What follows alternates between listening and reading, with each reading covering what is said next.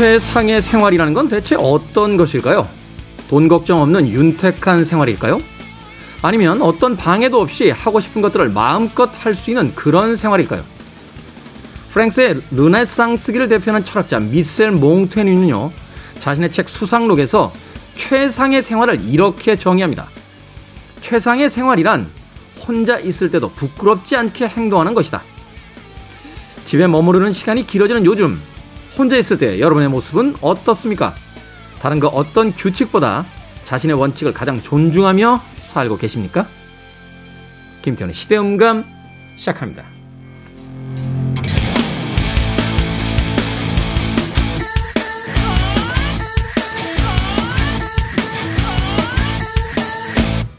그래도 주말은 온다. 시대를 읽는 음악 감상의 시대음감 김태훈입니다. 대부분 오프닝에 쓰여진 이야기에 공감하기 마련인데 오늘은 공감하기 쉽지 않군요. 프랑스의 르네상스를 대표하는 철학자 미셸 몽테뉴. 최상의 생활이란 혼자 있을 때도 부끄럽지 않게 행동하는 것이다. 과연 그럴 수 있는 사람이 몇 명이나 있을까요? 요즘처럼 무더위가 심할 때 혼자 있을 때 훌렁훌렁 벗고 자연인에 가까운 모습으로서 지내고 있지 않습니까? 물론 이제 몽테뉴가 이야기하는 부끄럽지 않게 행동하는 것 이라고 하는 것은 그런 이야기는 아닐 겁니다. 오히려 우리 주변에서 볼 수 있는 상황 하나를 좀 떠올려 보죠. 주차장에 가면 어, 자동차가 주차하는 그 선 쪽에 일회용 커피컵들이 참 많이 버려져 있습니다. 자신의 차에다 두기 애매모호한 커피를 다 마시고 난 그 쓰레기와 같은 일회용 컵을 사람들이 보지 않을 때 사람들은 자동차 문을 열고 슬쩍 바닥에다 내려놓은 채 자동차를 재빨리 빼서 도망가 버리는 거죠. 말하자면 혼자 있을 때 부끄러운 행동들을 하고 있다라고 이야기할 수 있을 것 같습니다. 혼자 있을 때 부끄럽지 않을 만큼 자신에게 도덕적으로 또는 생활적으로 완벽한 사람이 과연 누가 있을까 아, 떠올려 봅니다. 생각해 보면 공자님도 나중에 나이를 먹고 나니 마음대로 행동해도 순리를 벗어나지 않더라 하는 이야기로 드디어 득도했다 하는 것을 이야기하시기도 했었는데 그만큼 혼자 있을 때 부끄럽지 않게 행동하기란 쉬운 일이 아니다 하는 것을 말하는 것 같습니다. 한편은 좀 부끄러워지네요. 최상의 생활이라고 했을 때 돈 많은 삶 혹은 자유로운 삶 모든 것이 다 행복한 삶 이런 어떤 물질적이며 어, 쾌락적인 것들을 떠올렸던 입장에서는 최상의 생활이라는 것도 결국은 혼자 있을 때 자신의 도덕성을 범하지 않는 것이다 라고 하는 프랑스의 철학자의 이야기에 조금 숙연해지는 기분이 들기도 합니다. 어찌됐건 요즘처럼 집에 머무를 시간이 많은 어, 시기에는 뭐 부끄럽지 않은 생활까지는 모르겠습니다만 자칫 나태해지기 쉬운 생활 습관들을 좀 어, 다잡아서 어, 배가 나오고 있는 자신의 체형 혹은 게을러진 일상에 대한 것도 한 번쯤은 신경 써봐야 되는 그런 시기에 들어서고 있지 않나 하는 생각 해보게 됩니다. 자, 김태현의 시대음감 시대 이슈들 새로운 시선과 음악으로 풀어봅니다. 토요일과 일요일 일라디오에서는 낮 2시 5분, 밤 10시 5분 하루에 두 번 방송되고요. 한민족 방송에서는 낮 1시 10분 방송이 됩니다. 팟캐스트로는 언제 어디서든 함께 하실 수 있습니다. 자, 악팅 몽키스의 좀 시끄러운 음악 하나 준비했습니다. I bet you look good on the dance floor 듣습니다.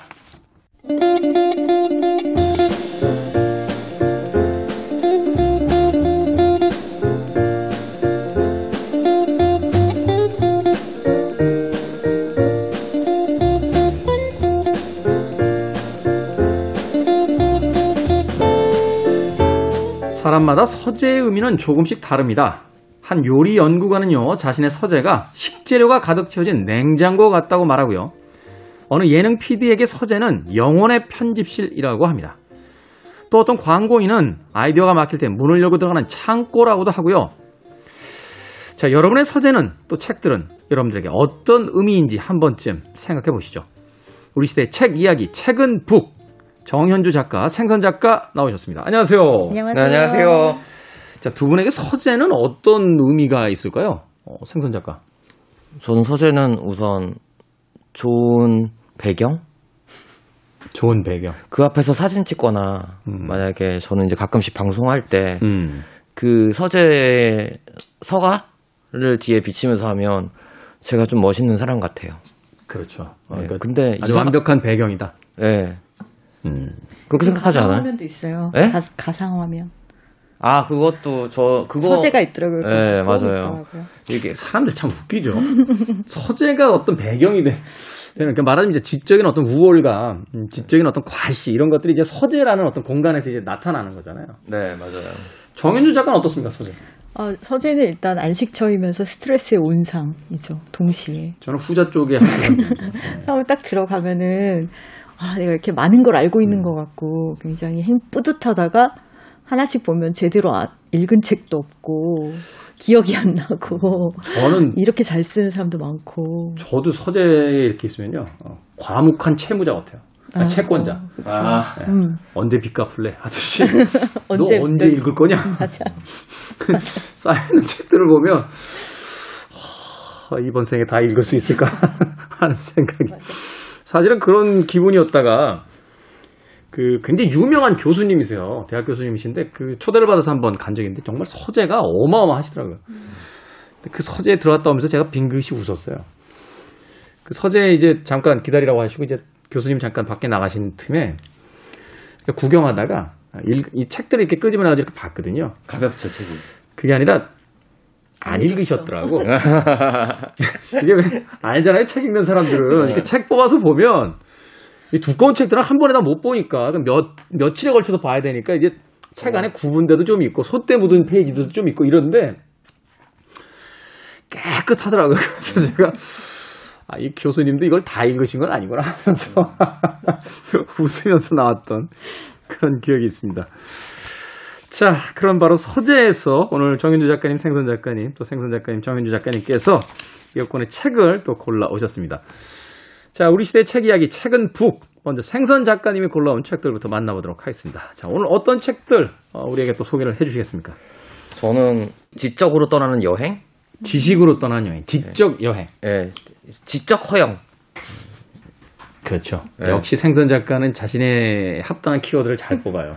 빌 브라이슨이라는 작가인데요. 전 영국 작가인 줄 알았는데 태어난 건 미국이더라고요. 미국인데 이제 영국에서 저널리스트 생활을. 예, 저널리스트 네. 생활을 하고 그리고 미국에 와서 다시 살다가 아 나 미국 안 맞아 해서 다시 지금은 이제 완전히 기화를 했다고 하더라고요. 음, 빌 귀영을. 했다고 하더라고요. 네. 그래서 이제 영국 사람인데 이제 원래 이분이 시작할 때는 그거 위주로 했었어요. 여행기.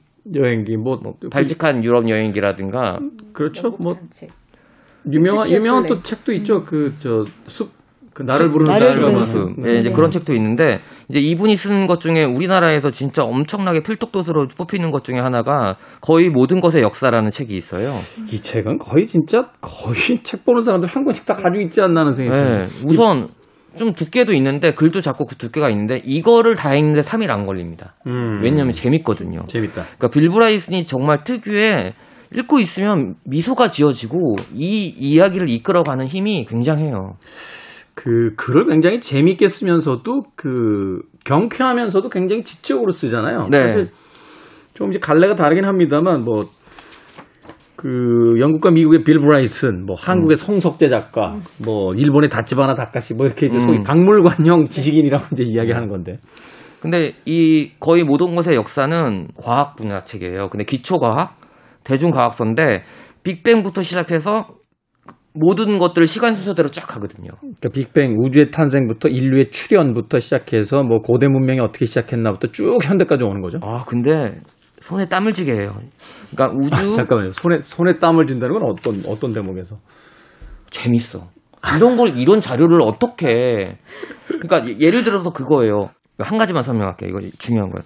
예전에는 그 소독에 대한 그런 게 없었대요. 소독에 대한 개념이 없었죠. 그래서 자꾸 그 산모들이 아기를 낳다가 많이 돌아가시는 거예요. 사망자 수가 많은 거예요. 그래서 네. 어떤 의사가 그거를 실험하다가 파상품이라는 걸 발견하게 된 거예요. 파상품을 발견하게 됐다. 예, 왜냐하면 이제 산모와 아이가 뭐 건강하지 않아서 병에 걸려서 죽은 게 아니고 그 병 때문에 왜냐면 의사들이 예전에는 장의사랑 같이 했대요 장의사를 음. 그러다 보니까 쓰던 도구에 소독을 하지 않고 쓰다 보니까 그것들이 이제 오염이 돼가지고 나중에는 이제 소독이라는 거를 하게 됐다는 그런 에피소드가 딱 나오는데 그런 거는 우리가 알 수 없잖아요.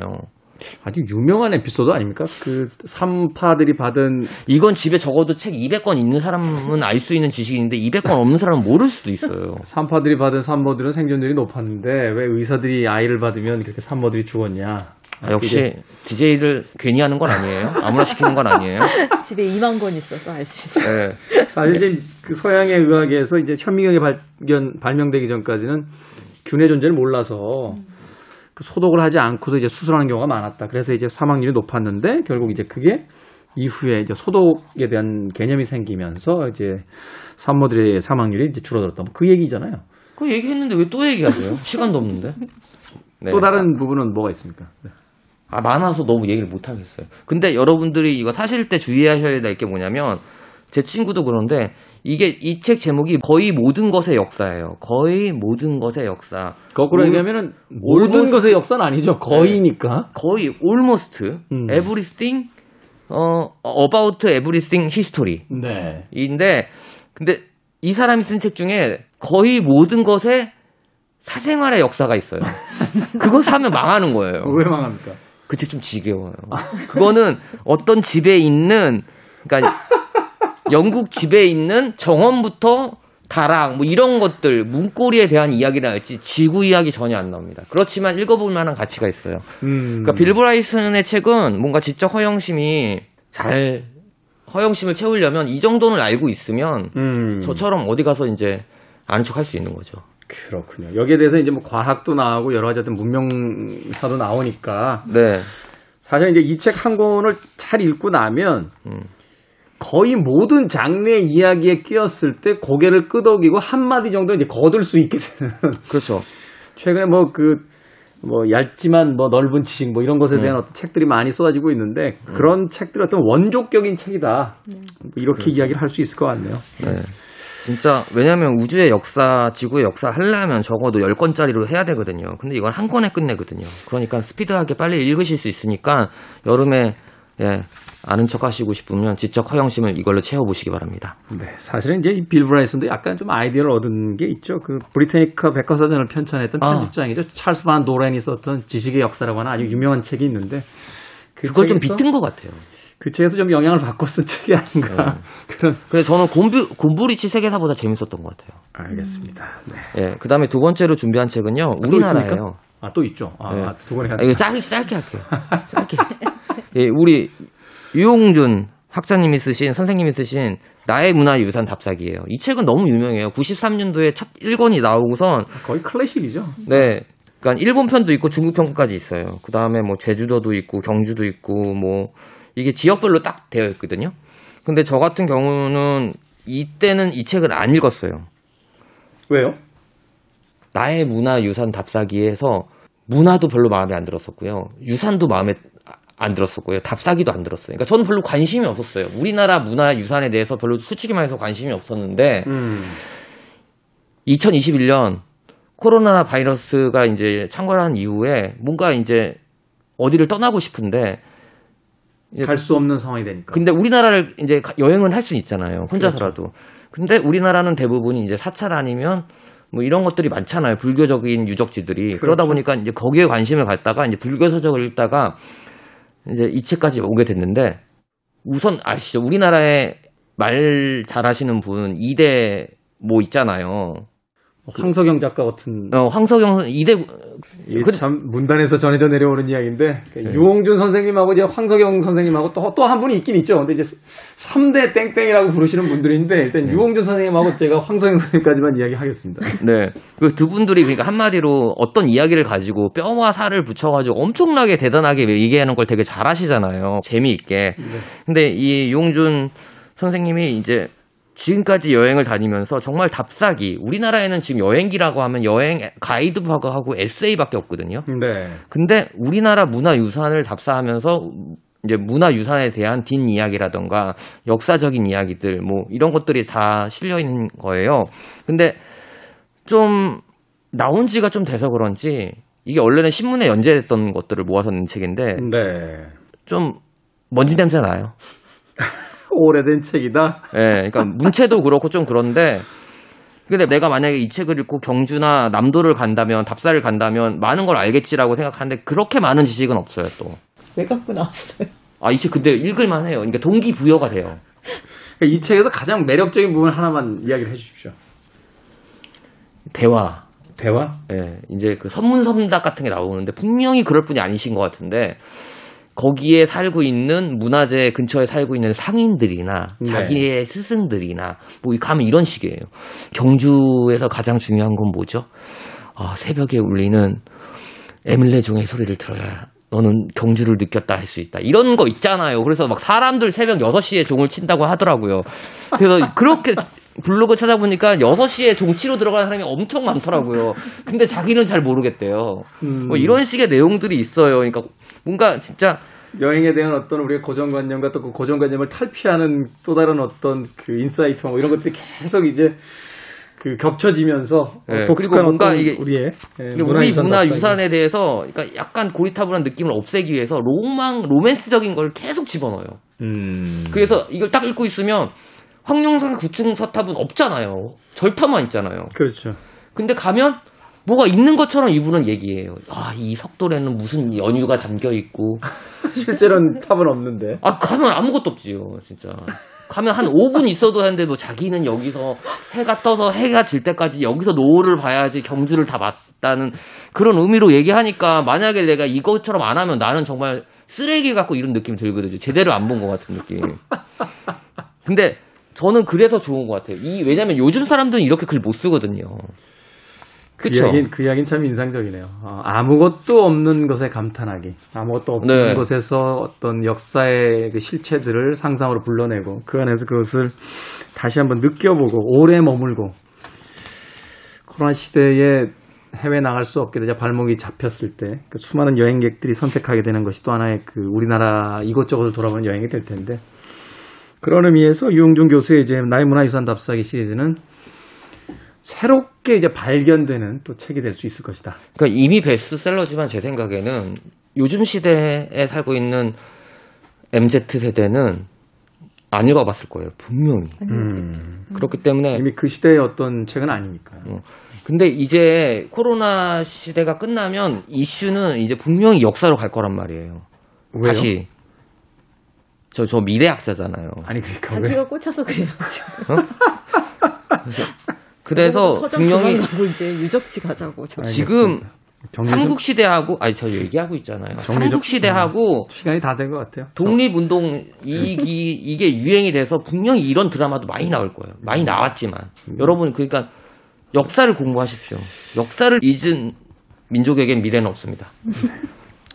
아, 어디까지나 그 KBS의 그 제작 방향과는 상관없는 어, 생선 작가의 개인적 의견임을 분명히 밝혀드릴 바입니다. 저 우리 엔지니어님 좋아하시잖아요. 근데 당장 사실 살기세요. 음, 의미는 있는 것 같아요. 어, 지금처럼 소위 이제 방콕의 시대에 예, 우리에게 필요한 것이 무엇일까라고 하면 뭐 단순한 어떤 즐거움을 얻기 위한 그 지식의 책들도 그 필요하겠습니다만 이런 기회에 한번 과거의 고전이라 불렸던 혹은 그 베스트셀러했던 책들을 책장에서 무심히 찾아내서 음, 앞서 이야기한 것처럼 밀린 채무 같은 그런 책들을 한 권씩 또 읽어보는 것도 또 필요한 것이 아닌가. 더군다나 그 책들이 우리에게 어떤 지식을 전달해주고 또 우리에게 새로운 깨달음을 줄 수 있다라면 뭐 더 이상의 독서는 없겠죠.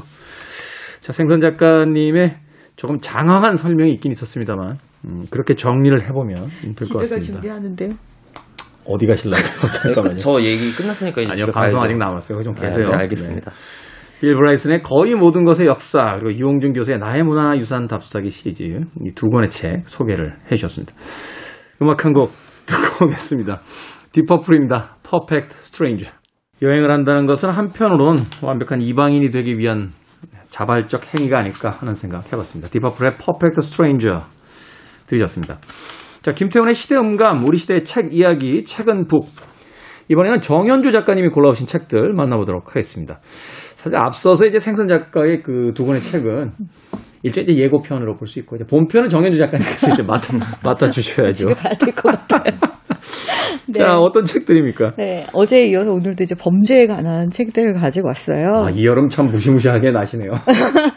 아, 제가 왜 이런 책에 요즘에 끌리는지 모르겠는데 첫 번째로 소개해드릴 책은 악의 마음을 읽는 자들이라는 책이고요. 악의 마음을 읽는 자들. 네, 여러분이 아시는 유영철 정남규, 강호순.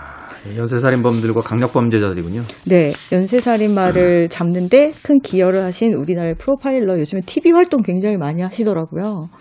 이 책을 내실 때만 해도 이제 막 경찰을 이제 그만두신 때였어가지고. 네. 근데 제가 이분 궁금해서 저희 북토크에 모셨거든요.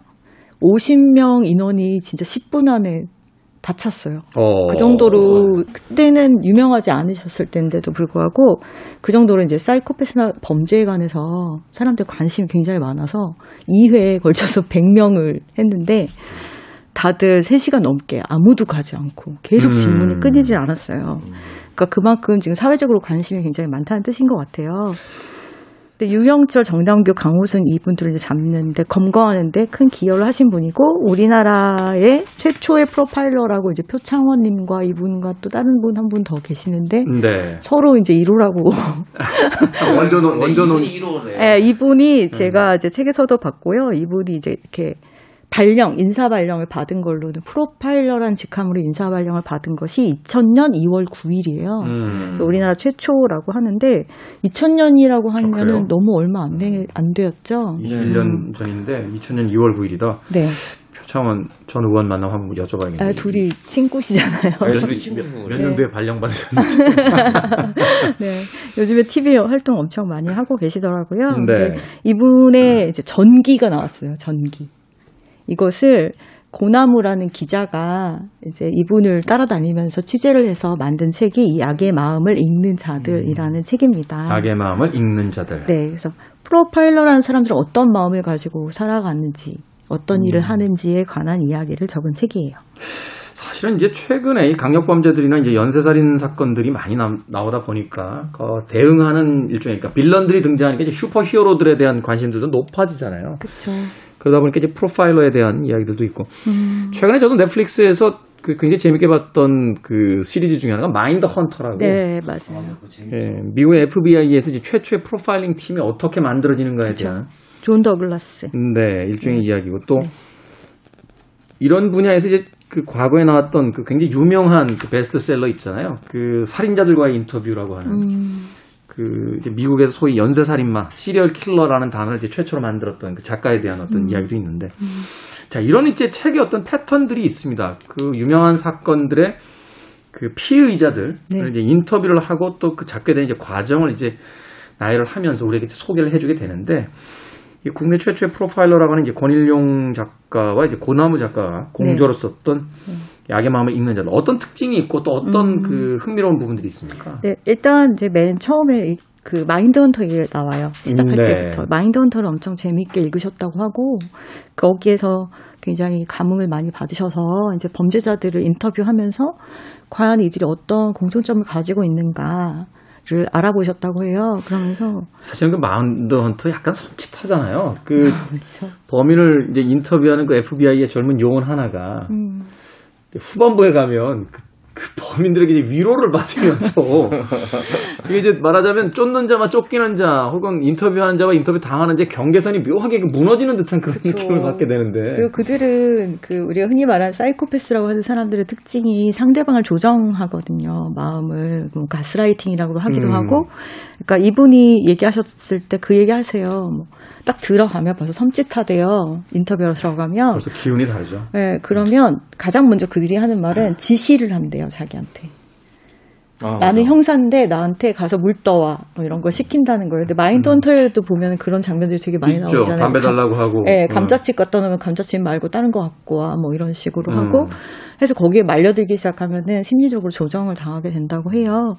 근데 이제 이분은 꼭 인터뷰하는 질문 내용이 뭐냐면 어릴 때 가장 좋은 기억과 안 좋은 기억. 너에게 어릴 때 가장 좋았던 기억과 안 좋았던 기억은 무엇이냐? 네. 그다음에 구속 심사 중인 지금 면회로 오는 친구가 있는가? 음. 이거랑 그다음에 부모는 어떤 사람인가.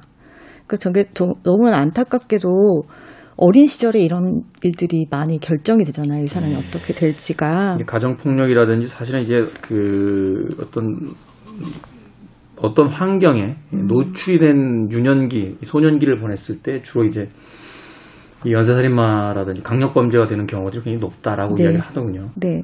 그래서 그걸 통계를 내보니까 한90% 정도가 환경적인 요인이라고 해요. 음. 그리고 10%는 뭐 때문인지 알 수가 없다라는 거예요. 그러니까 보통 유전적인 원인이라고 하는 경우도 있고 뭐 한데 정확히 그것이 무엇인지는 모르겠다라고 얘기를 해요. 그래서 이분이 우리나라에 있는 거의 대부분 연쇄 살인마를 만난 케이스잖아요. 네. 만나고 이야기를 나눠보면서 이분이 집중한 부분은 사회적인 부분이에요. 사회적 부분. 사회적인 무관심이 이들을 그 이전에도 이런 성향을 가진 사람들이 많이 있었지만 우리가 이제 대도시화되고 흔히 말해서 도시의 무관심이라고 부르거든요. 익명의 섬이 되는 거죠. 네네네.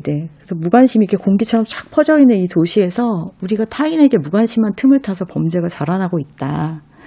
그래서 이분이 다룬 이 연쇄살인마들의 특징, 공통점이 있어요. 어떤 거죠? 뭘 것 같아요? 글쎄요. 나이예요, 나이. 나이? 같은 해에 태어났대요. 어. 같은 해에 태어났, 자기가 만난 연쇄살인마들이 다 같은 해에 태어났대요. 그게 말하자면 이제 유년기적 어떤 성장 환경이 거의 비슷한 어떤 그쵸.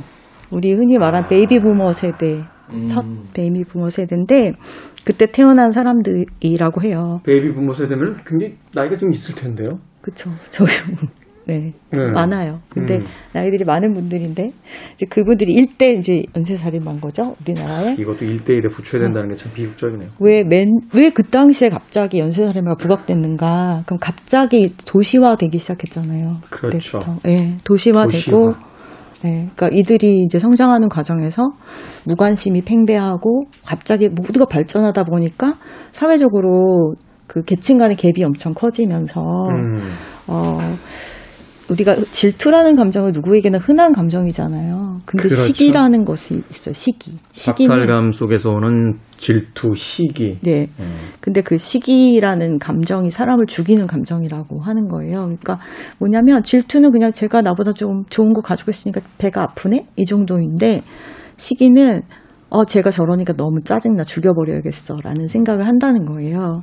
그러니까 내가 가지지 못한 박탈감 때문에. 왜냐면 나는 혼자 있는데 쟤네는 가족끼리 깔깔거리고 웃어. 시끄러워. 가서 죽여버려. 이런 식의 이제 행동들을 하기 시작했다고 해요. 사실 이제 성경에서 등장하는 최초의 살인 사건인 카인과 아벨의 예, 음. 카인의 살인도 사실은 신에게 제사를 지낼 때 나의 제사를 받지 않고 이제 그 자신의 동생의 제사를 받아주니까 거기에 대한 시기에 의해서 살인이 이제 벌어지잖아요. 음. 네. 그만큼 이게 인간의 어떤 내면에 굉장히 깊게 관여되어 있는 본성이군요. 그렇죠. 그러니까 예전에 대가족 사회에서 살 때는 서로가 서로를 살펴볼 수도 있었고, 근데 도시화돼서는 이제 제가 뭘 하는지 모르는 상태에서 고립된 인간들이 나타나기 시작하고, 그들은 사회적으로 굉장히 박탈됐다는 감정 속에서 살고 있다는 거예요. 음. 그러다 보니까 마음이 도시- 뒤틀리면 이제 가서 죽여버리는 상태가 이제 일어나는 거죠. 도시, 빈부의 격차, 그리고 네. 최근에는 SNS를 통해서 소위 이제 남의 삶을 엿보기 쉬워지고 네. 자신의 어떤 삶을 전시하는 그런 행위들, 네. 이 안에서 생겨나오는 이제 소외, 음. 질투, 시기 네. 이런 것들이 이제 범죄화되는 것들이 점점 가속화되고 점점 더 늘어나고 있다. 그쵸. 그래서 제가 권희령 경정님 오셨을 때 저희가 많이 여러 가지들을 물어봤거든요. 이제 사이코패스는 어떤 사람이에요? 주위에서 알아볼 수 있어요? 그랬더니 만나고 돌아설 때 굉장히 찝찝한 기분이 드는 사람이 있다면 그냥 음. 만나지 말라고. 음. 누구든 간에. 아 그렇습니까? 왜냐하면 사이코패스라는 사람들은 기본적으로 우리한테서 뭔가를 뺏어가는 사람이라는 거예요. 그래서 그 사람 만나고 돌아오면 왠지 뭔가 박탈감이 있고 요새 뭐 그런 표현 쓰잖아요. 에너, 에너지 그 뱀파예요. 뱀파이어들 음, 이야기도 음, 하고 저희끼리는 그냥 dark force라고 그러는데 그 만나면 다스베이더 같다라고 어, 그 네. 친구는 다스베이더 같아 이 dark force가 쎄 뭐 이런 이야기들 하는데 네. 어. 그런 사람은 그냥 마- 아예 만나지 말, 않는 게 제일 좋다라고 하셨어요. 그리고 이제 어떻게 해야 되지? 근데 방법이 사실 없는 거예요. 그래서 이분은 그래도 우리가 사회적인 관심을 꾸준히 가지고 있어야 된다는 거예요. 주변에 이상한 사람이 있는지 없는지 이런 것들을 알아야 되고 그리고 보면은 진짜 2000년대에 나타나기 시작했다는 거예요. 이런 사람들이. 그런 사람들이 이제 네. 성장을 한 뒤에 네. 2000년대에 연쇄살인범으로 이제 사회에 보여지기 시작했다. 네. IMF 이후에 특히 많이 나타났다고 하는 것이 이제 아까 말하는 박탈감이 음. 있는 거죠. 네. 의미가 있네요. 왜냐하면 그냥 이상한 사람들이라고 단정 짓고 그 경계를 그어버리면 음. 우리 사는 건 편하죠. 어, 우리의 잘못은 없고 그 사람들이 그냥 이상한 사람들이니까. 근데 이것이 분명히 그 우리가 공동체로서 살아가는 사회가 가지고 있는 문제 속에서 잉태된 존재들이라고 본다라면 네. 도의적인 어떤 혹은 그 사회적인 일말의 책임을 우리도 이제 져야 되는 상황이 되니까 그쵸. 애써 고개를 돌리고 있었던 것들인데 네. 어, 왜 이런 일들이 자꾸 벌어지는가에 대해서 좀 더 깊게 알면 알수록 어, 이런 사람들이 등장하는 것을 좀 더 막을 수 있는 그런 사회로 갈 수 있다라고 네. 네. 이 책이 말하고 있는 것 같습니다. 네, 그리고 아까 디제이님 말씀하신 것처럼 SNS 때문에 더 이제 격, 격차가 심한 게 눈에 막 보이고 시기와 질투를 할 수밖에 없는 세상이잖아요. 이게 서로에게 영향을 주고받고 하는 게요. 저부터도 그렇습니다만 어떤 사람이 365일 중에 딱 하루 즐거웠는데 그 사진을 이렇게 올리잖아요.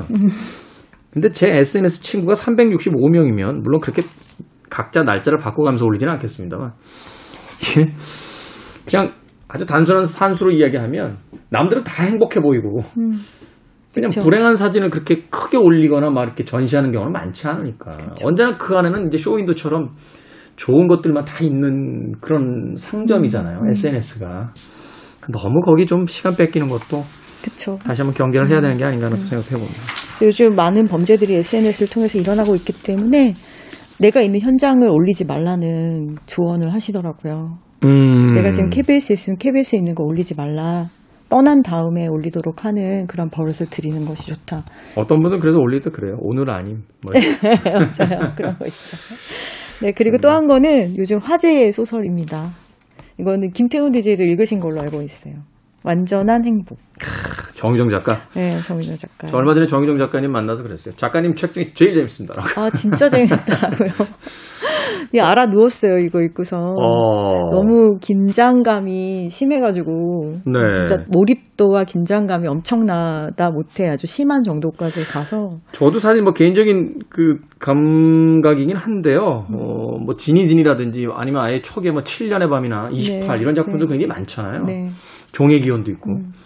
근데 그 모든 작품들 중에서 저는 이 정희정 작가 이 완전한 행복이 제일 박진감 넘친다고 해야 되나요? 그리고 그쵸. 아니 이걸 어떻게 해결하려고 이렇게 끌고 가지 하는 상황 속에서 막 그 튀어나오는 반전들이 네. 굉장히 흥미롭게 읽었던 기억이 납니다. 맞아요. 예전에는 이제 뭐 공포의 뭐 3종 세트 무슨 뭐 그런 식으로 범죄의 3종 세트 이렇게 불렀다면 이번 네. 이거는 이제 욕망의 시리즈 라고 분리된다고 얘기를 해요. 여기에 나오는 이제 주인공이 굉장한 욕망을 가지고 있잖아요. 이 여자 주인공이죠. 예, 그 신유나라는 인물이 나오는데 이 신유나를 이제 정유정 작가님은 나르시시스트라고 이야기하시는데 우리 나르시시스트. 전에 예, 제가 한번 소개해드린 책이 있어요. 자기애성 인격장애하고 경계선 인격장애를 가지고 있는 사람들에 대한 이야기 네. 그런 책이에요. 그러니까 자기애성 인격장애랑 경계선 인격장애를 묘하게 가지고 있는 어떤 여성의 이야기고 읽어보시면 아시겠지만 처음부터 처음에 엄마는 오리 먹이를 잘 만든다 이러면서 뭔가를 계속 자르는 엄마. 거기서부터 약간 섬찟해요. 네, 음. 근데 이게 오리가 아니겠구나라는 생각을 하게 되죠. 일단 시작부터 약간 섬찟, 네. 섬찟하게. 다양한 종류의 칼이 나오고 그래서 읽는 순간 우리는 떠올리게 돼요. 어떤 사람을 우리가 익히 신문에서 많이 봤던 한 여인을 떠올리게 됩니다. 사실은 그래서 이제 정희정 작가님 이야기에 따르면 이렇게 SNS로 이제 공격 하는 사람들이 꽤 많아서 사실은 거기서 영감을 얻긴 했지만 그 이야기가 아닌데. 또 그걸 통해서 이 책에서 하고자 하는 이야기는 또 그런 의미가 아닌데 좀 오해가 있었던 것 같다. 뭐 이렇게 이야기를 또 하시긴 하시더라고요. 네. 근데 기본적인 이제 골격은 뭐 전 남편의 아이가 자던 중에 죽었다던가 뭐 그런 식의 내용들이 상당히 원래 기존에 있었던 범죄와 아주 유사해요. 골격이. 하지만 그녀의 마음을 우리가 알 수는 없잖아요. 그 범죄자의 마음을. 그렇죠. 근데 엄청나게 치밀하게 그 마음을 파고들어요. 음. 그리고 거기다 이제 또 다른 이제 자, 그 창작을 막 보- 보태면서 굉장히 이야기가 풍성해지거든요. 근데 이 제목이 완전한 행복이라는 것이 굉장히 아이러니하게 느껴지잖아요. 그렇죠. 연쇄살인마의 이야기인데, 그러니까 이게 시점 자체가 뭐 변하긴 합니다만 여기서 이제 제목인 완전한 행복은 이 소위 소시오패스라고 불리는 이제 이 주인공의 그쵸. 시점이잖아요. 그쵸, 그쵸. 이 여인이 했던 말이 저도 밑줄을 딱 그었는데 이 책의 카피라이트예요. 뭐, 뭐냐면 나의 아, 행복은 뺄셈이야. 음, 더 우리는. 예, 점점 가져야 행복하다고 생각하지만 여기 나오는 신유나라는 소시오패스는 행복은 뺄 셈이야. 뭘 빼냐면 완전해질 때까지 불행의 가능성을 없애는 거. 그내 앞에 걸그치는 거 흔히 말해서 걸리적거리는 거 다 없애버려요. 그러면서 이제 그참이 정희정 작가가 여러 가지의 어떤 사회적 현상 속에서 이제 영감을 받고 그것을 네. 하나의 독창적 캐릭터로서 이제 만들어냈구나 하는 것을 또 소설 속에서 만날 수 있었는데요. 음. 네. 그러니까 이 여인이 이상하게 된 이유가 어린 시절에 나오잖아요. 이 소설에도 그렇죠. 아까 말씀드린 경우와 비슷한데 어린 시절에 이제 부모가 이 여인을 두고 언니만 데리고 어, 서울로 가고 시골집에 이 아이를 놔뒀는데 시골집에서 자랄 때 할머니가 이제 얘가 어린애가 떨어져 있으니까 안쓰러워서 얘가 원하는 걸 뭐든지 다 해주시고 예뻐해 주시고 예- 무조건 얘 편을 드세요. 그러면서 이 유나라는 존재는 언니 언니가 나의 사랑하는 사람 뺏어갔어. 라는 음. 생각에 언니를 막 죽이고 싶어 해요. 아기 때부터. 그래서 언니 인형을 만들고 언니를 오리 인형을 만들고 거기다 언니를 붙여놓고 막 갈갈이 다 찢어버리고 가위를 잘라버리고 그러는 이제 존재로 크죠. 그러니까 할머니 할아버지가 사랑해줬던 거는 다음이고 그리고 엄마가 아빠가 때마다 자기를 보러 왔던 것도 다음이고 엄마 아빠 가지고 있던 상황도 다 다음이고 언니 때문에 사랑을 뺏겼어. 난 사랑받지 못했어. 그래서 언니에 대한 저주를 가지고 이제 살아가는 어떤 꼬마 이야기예요. 그래서 어, 정지호 작가님 인터뷰를 제가 다 찾아봤는데 그런 말씀하시더라고요. 요즘에 아이들을 키울 때 뭐든지 다 원하는 걸 다 해주는 것 그것이 이런 악마를 만들 수 있는 굉장히 중요한 원동력이 될 수 있으니까 사실 행복은 완전한 게 아니잖아요. 불안정함 속에서 느끼는 거죠. 그죠, 그죠. 어, 완전한 행복이라는 건 실제로 존재하지 않으니까. 네네. 그러니까 부족도 있고, 아, 불가능도 있고, 내가 노력해도 얻을 수 없는 게 많아라는 것을 인정할 때, 그것을 이제 받아들일 수 있을 때. 예, 예. 근데 그러지 못할 때는 이런 악마가 될 수도 있다는 이야기들을 하고 있는 책이에요. 그리고 여기는 이제 죽는 남자들이 많이 나와요. 유나의 주변에는 졸음 운전으로 죽는 사람이 되게 많아요.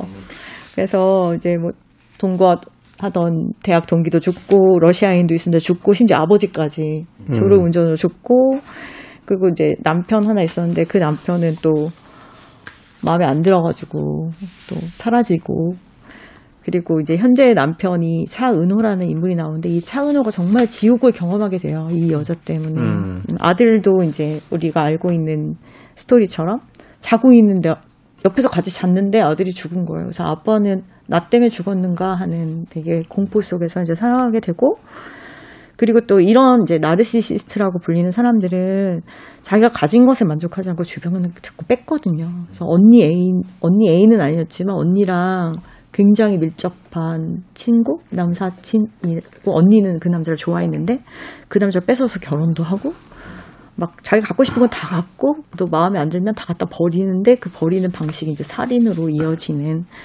케이스들이에요. 그래서 그런 것들 이런 일들이 왜 일어나는지에 대한 이야기를 같이 해보고 싶어서 오늘 가지고 왔습니다. 이 책 읽었을 때 참 놀라웠던 점이 두 가지인데 일단은 음, 우리 시대의 어떤 탐욕을 음, 한 명의 그 가상의 캐릭터 안에다가 어떤 방식으로 이제 그 담아낼 수 있는지 앞서 정인주 작가님도 이야기 하셨습니다만 음, 어, 얼마 전에 그런 이야기 들은 적 있어요. 그 크리스마스나 생일 혹은 어린이날에 뭘 사줄까라고 물어보면 아이들이 생각해볼게라고 이야기한다는 거죠. 결핍이 없다는 거예요. 저희 때는 사실은 어떤 선물 사줄까라고 하면 1년 전부터 뭘 사달라고 해야겠다라는 것을 미리 생각하고 있는데 그렇죠.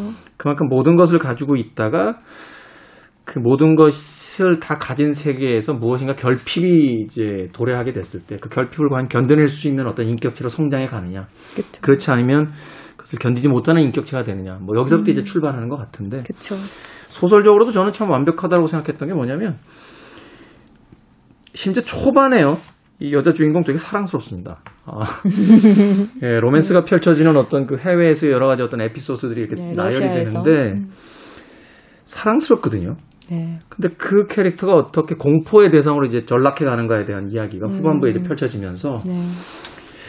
참 그 작법에 있어서도 이제 정유정 작가 어느 정도 이제 그 원숙함에 들어간 것이 아닌가 하는 네. 생각하면서 흥미진진하게 봤던 소설이기도 끝은 합니다. 어떻게 돼요? 끝은 뭐 알려줄 수 없죠. 죽어요?